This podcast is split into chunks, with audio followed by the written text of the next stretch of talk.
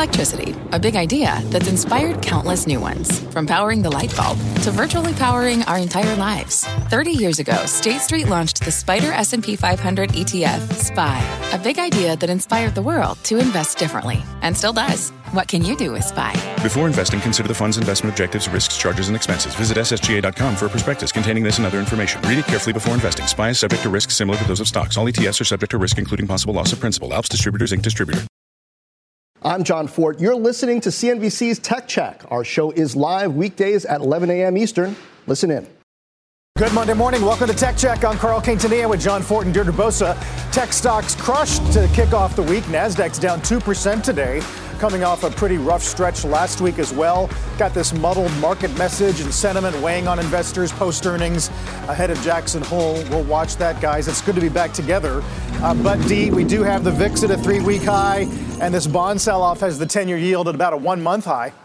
Yeah, I mean, over the last six to eight weeks, um, separate from last week, we've seen this rally, especially in some of those high growth names. And this debate has raged is this a bear market rally or is this really the start of a bull market? With the NASDAQ at session lows, Jon, it feels like with earnings season out of the way, investors are now focused on the macro, on Jackson Hole, on some of those risk factors. So we did see that winning streak sort of muddled last week. Yeah, I mean, I was last here about 12 days ago. I'm looking at the major indices. What's changed? Nothing. I mean, everything's about the same place. Yeah. I know a lot's changed uh, under the covers there. But yeah, I mean, it, it seems like macro is a big part of what investors have to sift through here because we've been hearing for weeks and weeks here's what a bear market bounce would look like. And here are the fundamentals to pay attention to. And okay, we've had all these supply worries. Now, what's going to happen to demand when those interest rate hikes come through the end of the year and into next year?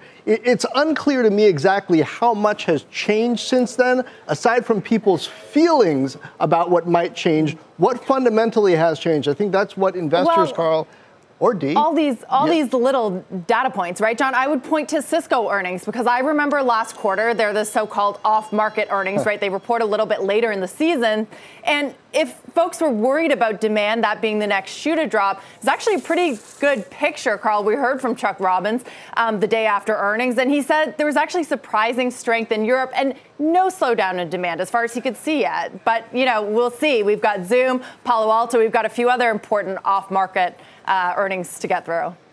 Yeah, uh, people on Friday were taking stock of the the best looking quarter prints of the week. Last week, Jon and Cisco and AMAT were included among them.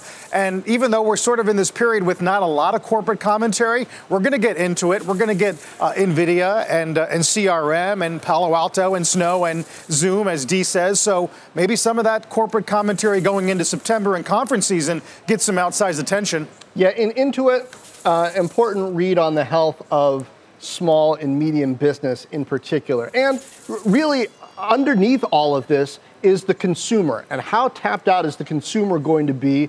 Or, you know, does the consumer get a second or third Yeah. or fourth wind heading into Q4? The overall enterprise spending, especially on digital transformation, had been okay, right? The question is, how much does all of that hold up uh, Yep. as things continue, conditions continue to tighten? S- Speaking of consumer spending, um, Carl, I know you were looking at this earlier too, but the back to school spending per household actually larger than previous years, according to Bank of America. You guys actually missed all of the meme craziness last week. Um, it- it- well, it's still going on, so maybe you didn't miss it. Um, but some of the bears point to that as saying that the rally that we have seen has been, Carl, low quality. So perhaps not surprising that it doesn't have legs.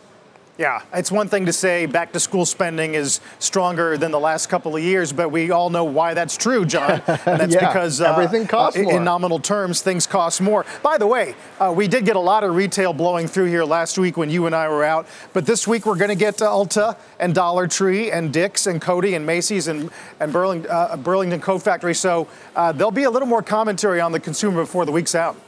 Yep. Our next guest, though, is predicting a double dip recession ahead, saying we could return to positive GDP growth in Q3 or Q4, but then fall back into a recession next year. Joining us now, Craft Ventures co founder David Sacks and early investor names like Facebook, Uber, Affirm, and more. David, happy Monday. Thanks for joining us at the start of the week. Um, where does that leave us? We've, we've been having this discussion. Have markets got ahead of themselves? Where are you on whether this is a bear market rally or the start of something more? Well, I think the the market uh, evidently did get a little bit ahead of itself. It seemed to make a lot a big deal out of uh, you know the Fed Chair uh, Powell's statements about how rates were close to neutral, and you know the problem with that is just that the Fed said a lot of things over the last couple of years that turned out not to be right, and I think ultimately the market will be driven by data, not by, and then ultimately the the Fed's actions will be driven by data, not what the Fed says today about what it's going to do at some point in the future. So I, I tend to, you know, obviously I don't know exactly what's going to happen. Uh, macro investing is not exactly what I do. But um, but yeah, I, I, do tend to be um, pretty skeptical that all the turbulence is behind us, and um, and so I wouldn't bet a lot of money on it. But I but I do, uh, but I would I would basically expect um, a, a double dip is sort of what is probably what I would expect to, to happen from here. But maybe you'll bet a little money on it, and um, a, a, little money for you is a lot of money for a lot of other people. So talk about what your expectations are and what sorts of investments you do make during this period. I mean, I don't know if it's that much different if you're investing at the early stage in technologies and trends that uh, trends that you expect to persist. But uh, what, what's your focus right now?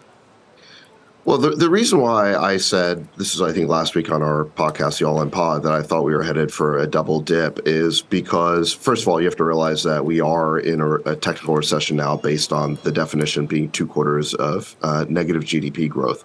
That was caused by inflation, as we all know. You had a seven point something percent nominal growth rate, you had a 9% inflation rate. So you subtract those two things and you get to a negative uh, real GDP growth rate.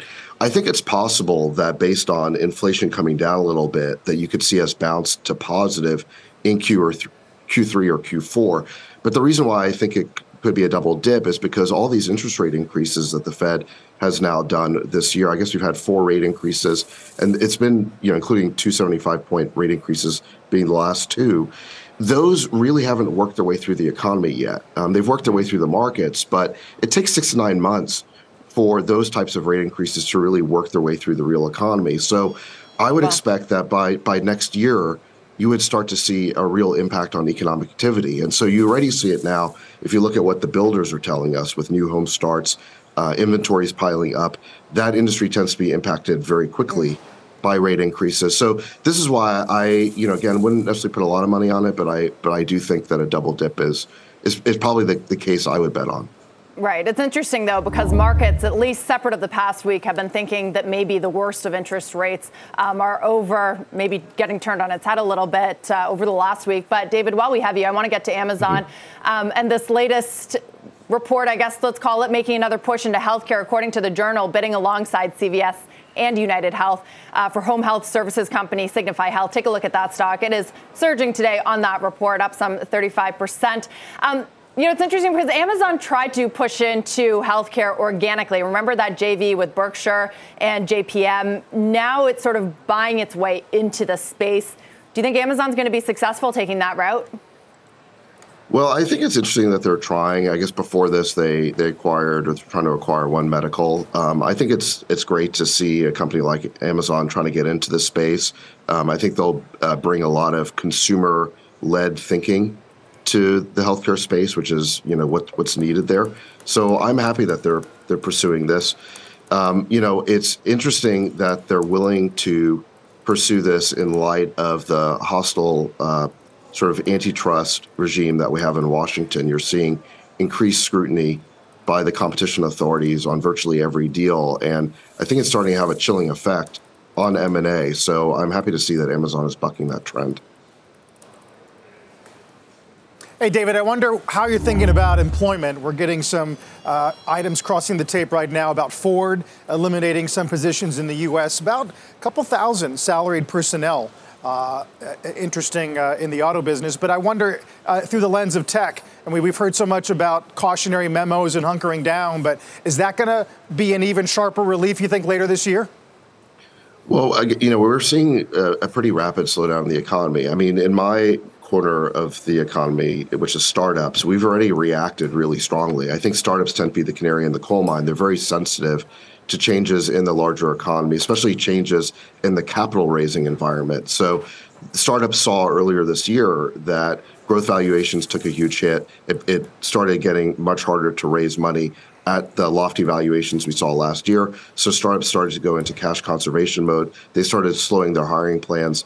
I think big companies are now doing the same thing. So I think this is just more data points around uh, the economy as a whole slowing down as a result of these rate increases.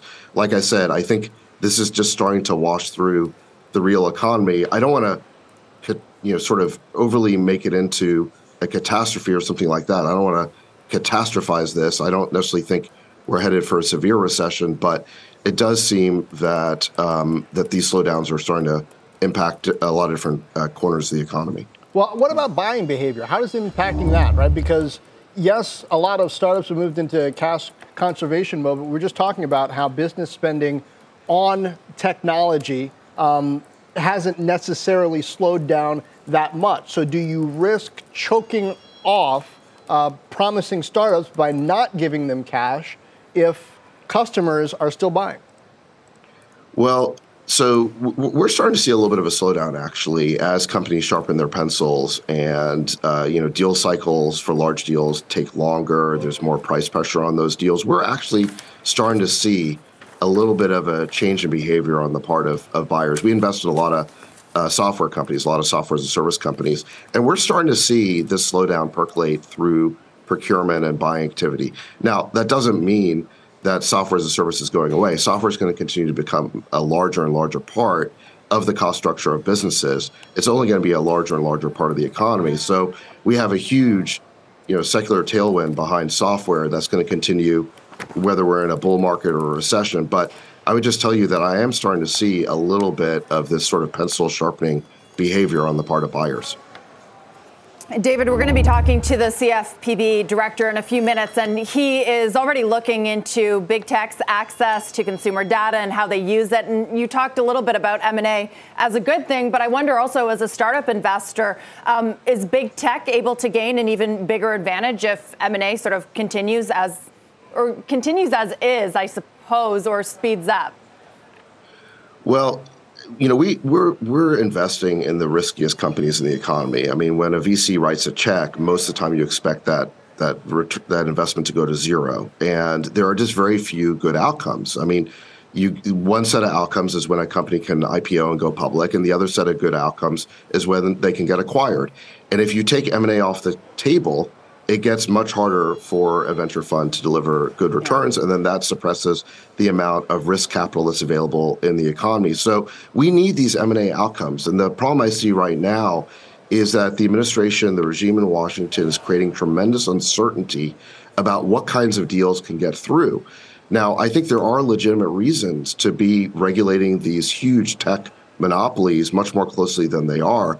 I think that they should be making sure that these powerful tech monopolies do not preference and privilege their own apps mm. on their own platforms in a way that again is advantageous relative to the way they treat startups. So I think there is a role for that. But right now, it feels to me like the administration is creating almost a blanket chilling effect mm. on M&A and I think that's very bad for the ecosystem. Well, you're still seeing those some deals at least try to get through. David, thanks for being with mm-hmm. us. We'll talk to you again soon. David Sacks, Craft Ventures. Thank you. Sounds like he's not worried about uh, Facebook getting a metaverse monopoly. Meanwhile, user data in focus as the Consumer Finance Protection Bureau comes after big tech companies. We will discuss with the head regulator there. Next, Tech Check is just getting started. Have you ever brought your magic to Walt Disney World like, hey, we came to play? Did you tip your tiara to a Creole princess or get goofy officially? Step up like a boss and save the day? Or see what life's like under the tree of life? Did you? If you could. Would you? When we come through, it's true magic. Cause we came to play. Bring the magic at Walt Disney World Resort. What does it mean to be rich? Maybe it's less about reaching a magic number and more about discovering the magic in life. At Edward Jones, our dedicated financial advisors are the people you can count on for financial strategies that help support a life you love. Because the key to being rich is knowing what counts. Learn more about our comprehensive approach to planning at edwardjones.com slash find your rich. Edward Jones, member SIPC. Check out shares of DocuSign. They're down nearly 4.5%. RBC taking the name down to neutral, cutting their price target to $65 a share on concerns about execution issues, employee turnover, and the company losing credibility with investors. They think it will still take several quarters for the company to accelerate growth once they hire replacement for former CEO Dan Springer. You might remember he resigned unexpectedly back in June. Shares are 80% off of their highs of the year. A long way to go from here, Jon, though I would note they're up 10% this quarter, which we know has largely been good for those former high growth darlings. Indeed, indeed. Uh, meanwhile, the Consumer Financial Protection Bureau warning that digital marketing platforms must comply with federal consumer finance protections. That includes big tech names like Facebook and Google. It could be held liable for violations. We've seen a recent growth of celebrity crypto ads, which might have something to do with it. Joining us now, CFPB Director Rohit Chopra. Uh, Director, welcome. Help me understand what you're in fact saying here. Is it that if you're in digital marketing and you're targeting marketing messages yeah. about financial yeah. products to specific people or groups, if there's something misleading about them? Nothing. Um, uh, okay, hold on. Let, us let's, let's get the director's audio uh, linked up correctly. D, um, we mentioned that there have been a number of celebrities with crypto ads, and there have been a lot of questions lately about whether these crypto companies are representing themselves yeah. in the correct way, especially when it comes to things like FDIC insurance. They've thrown FDIC around a bit, which yeah. leads some to believe that these things behave like bank accounts, and lately we have seen they do not. Yeah, FD, FTX was one singled out. I know we're going to have Kate Rooney on the show later on some of their past results um, and how much they have spent on marketing, right? At a time when consumers, Jon, were trying to figure out the entire space. What does FDIC insured mean for a crypto account? Um, and so I'm looking forward to hearing from Mr. Chopra what, how they're thinking about it. Um, there's clearly just so much misunderstanding about the space, and marketing played into it. You still see it out there. Yeah, and Carl, um, wh- while we're waiting for uh, the director to be ready, I mean, it, it's not just crypto, of course. We've seen a lot of retail activity in the markets lately. Um, you know, so many different types of financial products that are out there as fintech firms target consumers. You wonder to what degree uh, he's getting involved in that as well. Yeah, uh, Dee made a great point just about the marketing uh, to to the retail consumer. Bloomberg had some data out last week, guys. Spending on crypto television ads in the month of February, which of course remember was Super Bowl month, was like 84 million dollars, and in July that fell to 36 thousand dollars. D. So they really went through this wave of hyper marketing, and we're going to see. We're probably still uh, trying to gauge the effects of all remember that exposure. Remember the Super Bowl ad after yeah. crypto ad. Yes, indeed. Uh, and they keep going. Well, we are uh, getting the director's audio figured out, and let's pay some bills while we do that. Tech Check will be right back on the other side of this break. Have you ever brought your magic to Walt Disney World like, hey, we came to play? Did you tip your tiara to a Creole princess or get goofy officially? Step up like a boss and save the day? Or see what life's like under the tree of life? Did you? If you could. Would you? When we come through, it's true magic. Cause we came to play. Bring the magic at Walt Disney World Resort. Joining us now, Consumer Financial Protection Bureau Director Rohit Chopra. Uh, Rohit, uh, I hope you can hear me at this point, Director. I can. You yes, can. I can. Fantastic. Now, I want to start off with um, the, the statement you recently made, the CFPB recently made about digital marketing, can you explain what the significance of this is? Is it that if uh, firms, digital marketing firms, are targeting messages about financial products, they're responsible if those messages are misleading? Well, here's the thing we have a lot of large tech firms who are increasingly getting into financial services, whether it's payments, whether it's lending. And we want to make it clear that they can't simply hide behind an advertiser exemption. Those firms are doing a lot more in many cases than advertising. They are designing, in some cases, the products. They are offering those services. They are trying to, in some ways, take control of the insights into our digital wallets. And they should be following the same set of rules that banks and other financial companies are following. But practically, what does that mean? Like, in, in what cases might this be a concern? Does it have to do with some of these crypto products where people might not understand uh, the, the risk to them losing all their money, not being able to get it out? If that's advertised to them, are you saying that the large platforms that deliver that message are somewhat responsible? Well, I, I, it's a little different. It's really when those tech firms are really part of designing those messages or they're targeting specific types of consumers. We saw this actually at the Department of Housing and Urban Development, too, where they charged Facebook with violating anti discrimination laws because they were of how they were allowing exclusion of certain uh, prospective homeowners. So, look, it comes down to this. If the tech firm is really just a passive pipe um, to allow advertising to flow through, that's different than when they are directly involved in targeting or directly involved in shaping the content uh, that is related to financial services. And look, this is part of a broader effort of tech getting into finance, and yeah. that offers a lot of opportunities.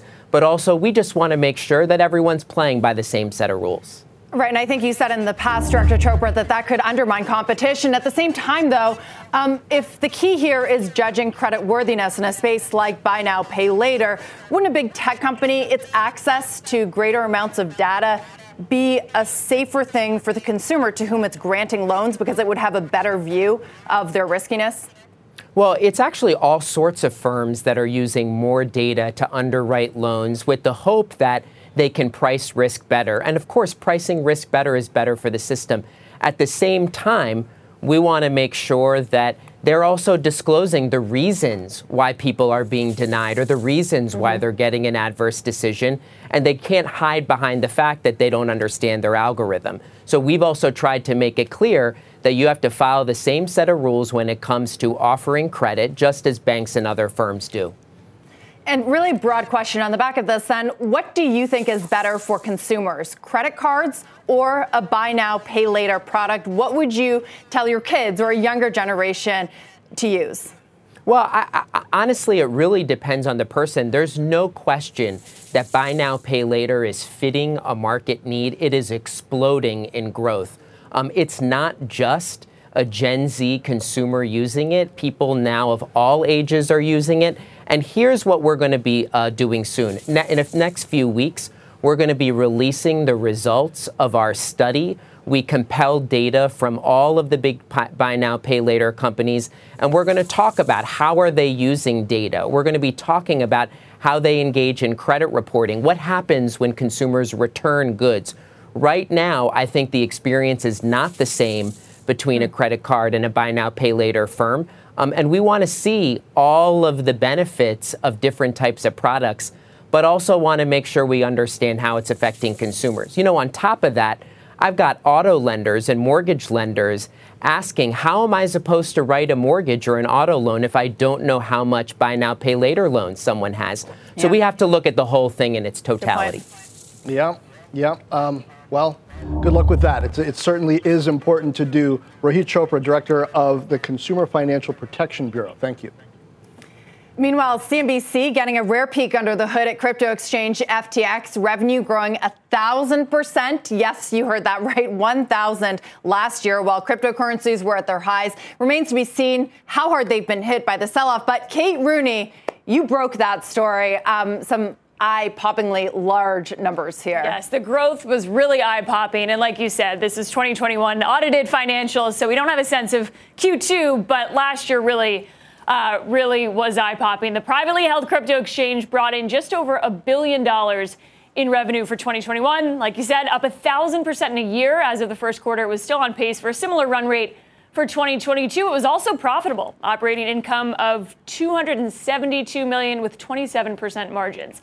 And guys, like the other exchanges, it is all about trading fees and derivatives were by far the biggest revenue driver, with most of the action happening abroad. Less than 5% of revenue came from its U.S. subsidiary. FTX has really made a big push for that US uh, retail audience through marketing. You guys mentioned some of those Super Bowl ads. And according to the documents, it's spent about 15% of revenue on marketing and ads, and it uh, plans to spend almost a billion over the next few years. We'll see if that changes. But the documents also give a sense of Sam Bankman Fried's growing global reach. FTX now owns companies in Cyprus and Turkey. It also acquired companies in Switzerland and Australia recently, which may have also been to get certain regulatory licenses. Unclear, though, as we just talked about, D, how the company's holding up in the recent downturn. If you look at shares of Coinbase, that's really the only public comparison out there, down 70% year to date. But speaking of Coinbase, don't miss our exclusive interview with Brian Armstrong, CEO of Coinbase. A lot more on that tomorrow. D. Uh, yeah, uh, Jon. no, I, am just I'm curious. 2021 was such a big year for so many things crypto. Uh, it, it's one thing to look back at, at how much things boomed during that time, but given the uh, derivatives uh, income stream, given that so much of it was outside of the U.S., how much of that category of stuff has run into real turbulence in 22? So if you look at trading volumes, a lot of which are public, uh, it's probably down about 30%. So Coinbase has seen the same thing. All of the exchanges are suffering on the retail side. Institutional trading, things like derivatives, options, tend to hold up better in bear markets. Those groups tend to be more active. So FTX in this case may be a bit more insulated. And the other thing to watch, which we don't know at this point, have they gained market share? So would that offset any of the weakness they're seeing in trading volume if they're able to grow that 5% number? based on all the advertising they've done and the huge push. There's a sign right out the window here where D and I are with an FTX ad with Gisele on it. So they've really just made this enormous push in the U.S. We'll see if that pays there's off. Al- there's also one with Sam Bankman-Fried's face on it. Actually, all they're, they're all over the city. yeah. um, okay, so the Chanos argument against Coinbase, right, is that fees are going to zero. FTX has played a part of this. How yeah. do they charge for derivatives then? Does that money stay there so versus just a simple trading? Fee? It's way more lucrative for all the exchanges, yeah. e- even on the retail trading side for stocks. So options, derivatives just tend to be way more lucrative for any of these exchanges versus the retail spot trading. Although FTX does charge a lower fee than Coinbase. So Coinbase is around 200 basis points, 2%. FTX is about two basis points. So the thought there is that as more competition enters, Binance is sort of the same price range, that uh, Coinbase may have to lower fees, and that is the Chanos bear case for Coinbase. Right. But Coinbase has built itself in the US, tried to really be the compliant American company and say, guys, we're going public here. They are global, but not nearly as global as some of these other names. Yeah. And doing it in public will be fascinating to hear yeah. from Armstrong, who typically doesn't talk to mainstream media. That's right. It's been a while. All right. Jon. Kate, thank you. Time now for a news update. Let's get it from Bertha Coombs. Jon, here's what's happening at this hour. Uh, automaker Ford cutting about 3,000 jobs, primarily in the U.S. and Canada. The cuts come from the ranks of white collar and contract employees. Ford has been trying to slash expenses as it plans out a long term transition to electric vehicles. The company began notifying those workers of the cuts this morning. A new dose of skepticism this morning about the Fed's ability to successfully combat inflation. In a survey by the National Association for Business Economics, about 75% of respondents doubt that the Fed can bring inflation down to 2% without causing a recession. Only 13% are either confident or very confident of a soft landing. And Wendy's has removed lettuce from sandwiches in three states as officials try to pinpoint the source of an E. coli outbreak. The move came after customers in Pennsylvania, Ohio, and Michigan complained of illness. CDC is investigating whether romaine lettuce is indeed the source of that outbreak. Stay tuned. Jon? Bertha, thank you. Meanwhile, tech stocks underperforming this morning with the NASDAQ down 2%. Let's check on what's driving the action. Kristina Partsinevelos joins us with the breakdown. Christina. Hi, Jon. Well, concerns from what is going to come out of Jay Powell's Jackson Hole speech later on this week and what that means for the global rate cycle definitely weighing on markets. You got the Treasury sell off causing bond yields to spike, and that's putting pressure on rate sensitive growth stocks, driving the NASDAQ, like you said, down 2%. The biggest drags on the NASDAQ 100 Netflix on a downgrade. CFRA analysts think Netflix will underperform after surging about 40% from its mid July lows. And then you got software names like uh, Atlassian, DocuSign, Workday, All names that are sensitive to a high rate environment, but also getting hit by downgrades. And then you've got Chinese e commerce names like Pinduoduo, JD.com. They're actually rallying. Pinduoduo, for example, up over almost 5% after China's central bank cut interest rates for a second consecutive consecutive week. And then, of course, I got to mention some meme movement. AMC down about what 39% right now after it issued new preferred equity called APE. It's similar to a stock split, so we're seeing APE shares come in just around $7.25. If you add APE plus AMC, it's still a little bit higher than the value of uh, AMC shares on Friday's close, which was about 18 bucks. And although not on the Nasdaq, I'll end with this: Salesforce earnings are on Wednesday and will will be seen as a major bellwether weather for the tech sector. And considering its off quarter earnings, it might give us some insight to any hints of enterprise spend weakness. Carl? That is a huge key uh, for a lot of those names this week, Kristina. Thank you. Uh, let's take a deeper dive this morning into the state of venture capital. Our next guest sees some rough waters ahead for the innovation economy, bracing for higher failure rates, cost cutting, tighter access to liquidity, at least for the next few quarters. Joining us this morning is Silicon Valley Bank CEO Greg Becker. Greg, w- welcome. It's great to have you. Yeah, good morning, Carl. Great to see you. We spent uh, part of the last half hour talking about a lot of the cost saving efforts that uh, smaller firms have been undergoing uh, uh, in the wake of all of this uncertainty. But I wonder are we entering a period where innovation getting funded is going to be a much tougher slog? Yeah, it's a great question. Um, I think you know to contrast what 22 is like compared to 21, right? 21, the companies were in the driver's seat. They were raising lots of money. They were competent. Uh, they were hiring at a very rapid clip.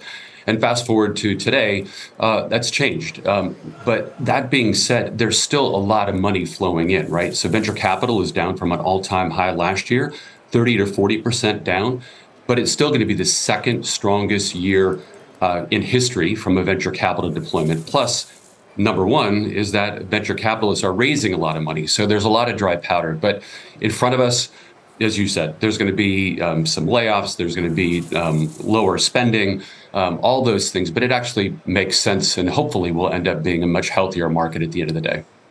Yeah, I was going to say, you, you sort of see it as a healthy cycle that's going to reimpose some discipline. Were you seeing signs at the peak of real lack of discipline? Were, were companies uh, spending like sailors? so uh, discipline is it's an interesting question, right? So when uh, when you raise a lot of money and your investors want you to spend that money, right? That's the whole point of it. They want you to invest in the business. They want you to hire more people. They want you to spend on advertising, right? So I would actually argue that companies were doing what they were supposed to be doing from their investor perspective, right? That has changed, right? Now those investors are pulling back and saying, slow the spend, slow the hiring, uh, slow the advertising, all those things. And again, we shouldn't that shouldn't be surprising uh, to us now what's important to note is that companies are so much better off than they were during last cycles right so if you look at companies that are in that 5 to 15 million dollar revenue range right? If you go back and look at the last cycle, there is roughly 30 to 40% more cash on their balance sheet. So they can weather a lot more storms than they could historically. So there's a lot of, of positive things despite the headwinds that they have in front of them. Yeah, and Greg, to your point earlier about dry powder, there's also a lot more of it than there were in previous cycles, uh, which could benefit you guys. I wonder if you could tell our audience a little bit about your credit risk um, because you guys do operate at the heart of Silicon Valley, and as we see startups.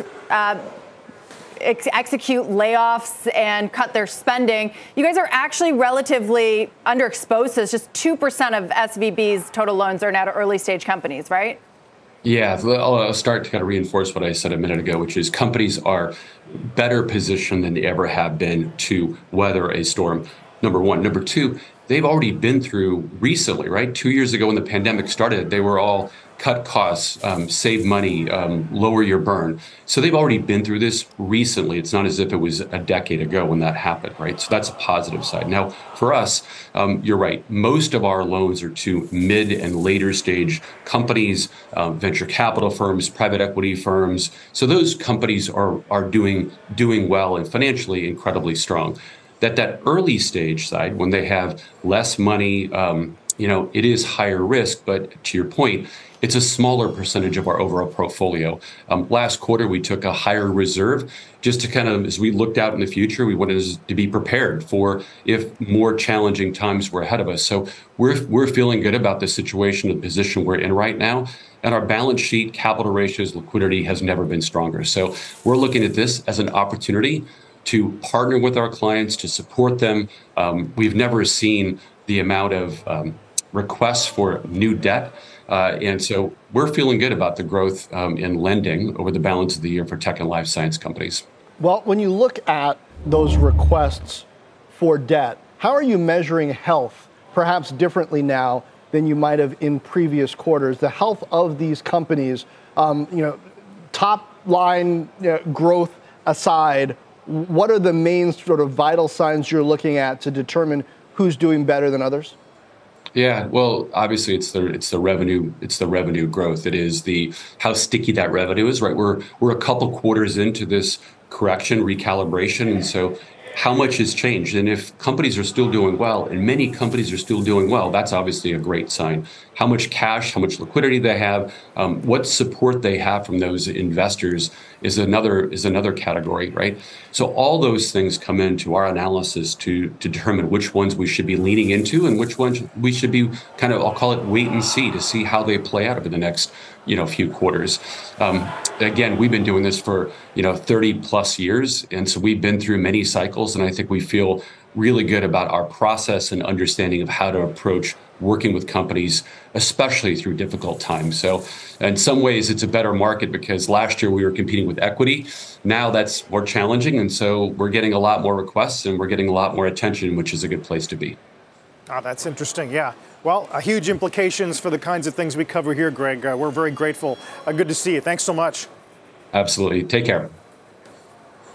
And Warner Brothers Discovery throwing down the gauntlet with its big bet on House of the Dragon. Have you, will it pay off? We will discuss. Stay with us. We're back in a moment. Let's get a gut check on Netflix. It's in the red after CFRA downgraded the stock to sell and cut their price target to $238 per share. While the stock has surged some 40% off of its mid-July lows, the firm believes Netflix may underperform the S&P for the rest of the year and says that this is no longer a growth stock. Shares are down more than 60% since January, down 6% today, Jon. Okay, and speaking of streaming, HBO's debut of House of the Dragon last night attracted enough viewers to crash the site for a few thousand unlucky subscribers. It's either bad news for their infrastructure or good news for Warner Discovery's strategy to win the streaming wars. Julia Boorstin joins us now with more. Well, Jon, the launch of House of the Dragon on HBO and HBO Max last night wasn't just the launch of a new series. This is a high stakes attempt to extend the streamer's most valuable franchise, Game of Thrones, with a prequel.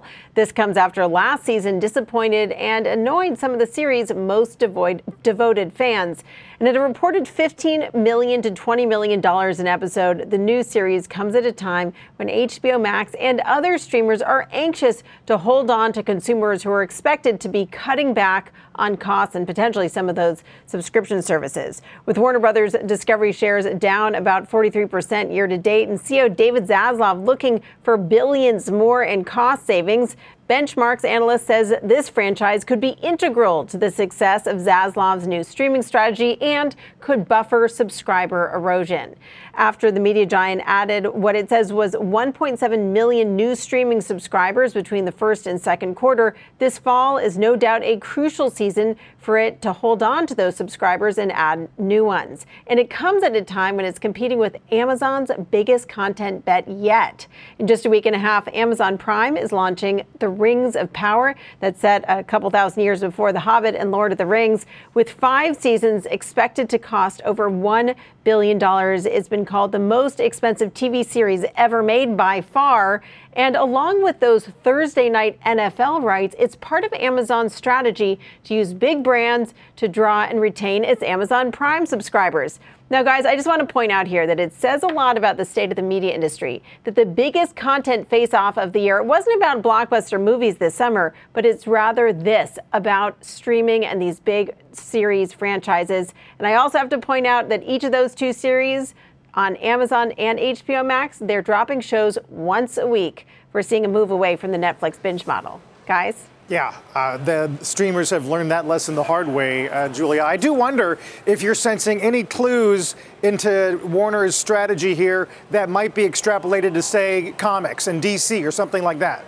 Well, look, they want to find the franchises that resonate with fans. I mean, we've talked a lot about Batgirl and how they decided not to release that movie, but they're going to be testing the content, especially the films, and make sure that they work uh, before they invest in releasing them. But for this one, they want to make sure that this series works because then that franchise could have even more legs for, for the streamer.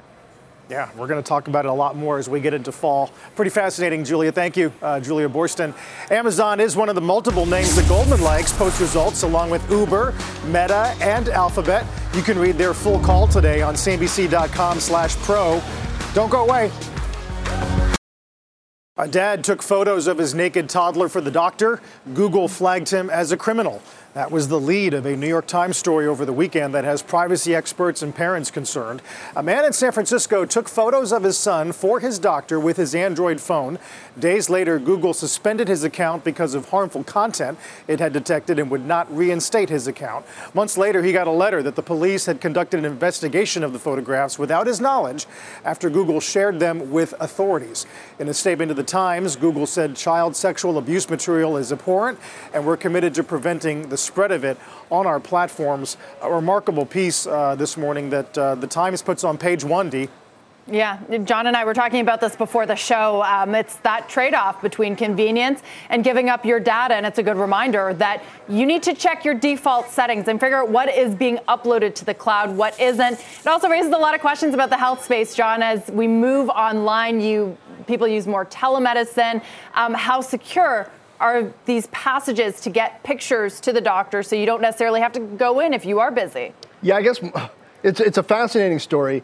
People should read it and people should check their, their data practices. Because my perhaps unpopular opinion here is this is the way it was supposed to happen. The problem here wasn't that Google flagged this stuff, it was that some of us get used to automatically backing up our private personal information in a public cloud just by default, right? And, and so it, it wasn't the fact that these photos were sent that was the issue, it was the fact that they were backed up into Google's cloud, which triggered uh, you know, algorithms that are searching for potentially troubling material, which triggered a police investigation. The mm-hmm. police said, actually, this isn't a criminal issue, but uh, th- this guy still found himself locked out of his accounts. It, be careful, I think, is the message about assuming whether it's a listening device in your home that's fun because Alexa tells jokes or whatever. be, be careful about sharing data with big companies, right? Because they'll do whatever they'll do with it. Yeah. Well, Evercore liking Dell this morning, the firm adding the name to its tactical outperform list ahead of results Thursday afternoon, saying Dell could beat estimates and big. And after this break, more on what to expect from two other names, Zoom and Palo Alto Networks, ahead of results tonight. Don't go away. Well, it's going to be a big afternoon for investors looking for a read on software demand. Zoom, Palo Alto, they're getting set to report results in just a few hours. Frank Holland is here to tell us what to keep an eye on. Frank. Hey there, Deirdre. Palo Alto shares, they've had a bit of a choppy month since a big upgrade from Wolfe Research back on August 1st, raising the price target to 700 a share. That was a 40% upside at the time, but the street still has a generally favorable outlook for this stock. Every analyst on the street has a buyer overweight rating. Revenues are forecast to increase 27%, EPS 42%. Two big metrics to watch. The first, next generation security ARR. This is the growth or decline in money from existing customers for those new products. Estimates have it growing 50% year over year. The second, of course, forward guidance. This is the end of the fiscal year for Palo Alto Networks. All right, turning our attention to Zoom, shares have had a difficult Q3, falling about 8% compared to the WCLD cloud computing ETF's just about 8% rise during the quarter. And of course, there remain a lot of questions about Zoom's future. Data shows visits to the Zoom.us site continue to fall in 2022 as a return to office and business travel really weigh on this pandemic favorite. The month over month declines, they've moderated a bit, but they still remain a big issue as the company also battles competition from Microsoft Teams and other platforms. Back over to you. All right, Frank, thanks for that. Uh, Frank Holland on a busy week ahead on some of the software names. Still ahead, the return to work battle heating up at Apple. Why employees are pushing back in a moment. One more thing before we go. A small group of Apple employees pushing back against the company's return to office plan. As a reminder, Tim Cook told employees they must return to the office three days a week starting Labor Day to preserve, quote, in person collaboration that is essential to our culture. But these employees say they've proven they can perform exceptional work with the flexible schedule they've had for the last two years, demanding they be allowed to work with their immediate manager to design the best work environment going forward. They got a petition online. Just 208 people have signed it. And Carl, Apple's a big company. That's not a big percentage of the office going Apple population. Less than I would have No, thought, that- actually. That's a, that's a small sample, Jon. Interesting. We'll watch that. Uh, by the way, uh, don't miss Coinbase CEO Brian Armstrong. As we said, a CNBC exclusive you do not want to miss here tomorrow at 11 a.m. Eastern Time. In the meantime, Dow continues to be under some pressure, down 450. You've been listening to CNBC's Tech Check. You can always catch us live weekdays at 11 a.m. Eastern. Life is a highway, and on it there will be many chicken sandwiches. But there's only one McCrispy. So go ahead and hit the turn signal if you know about this juicy gem of a detour.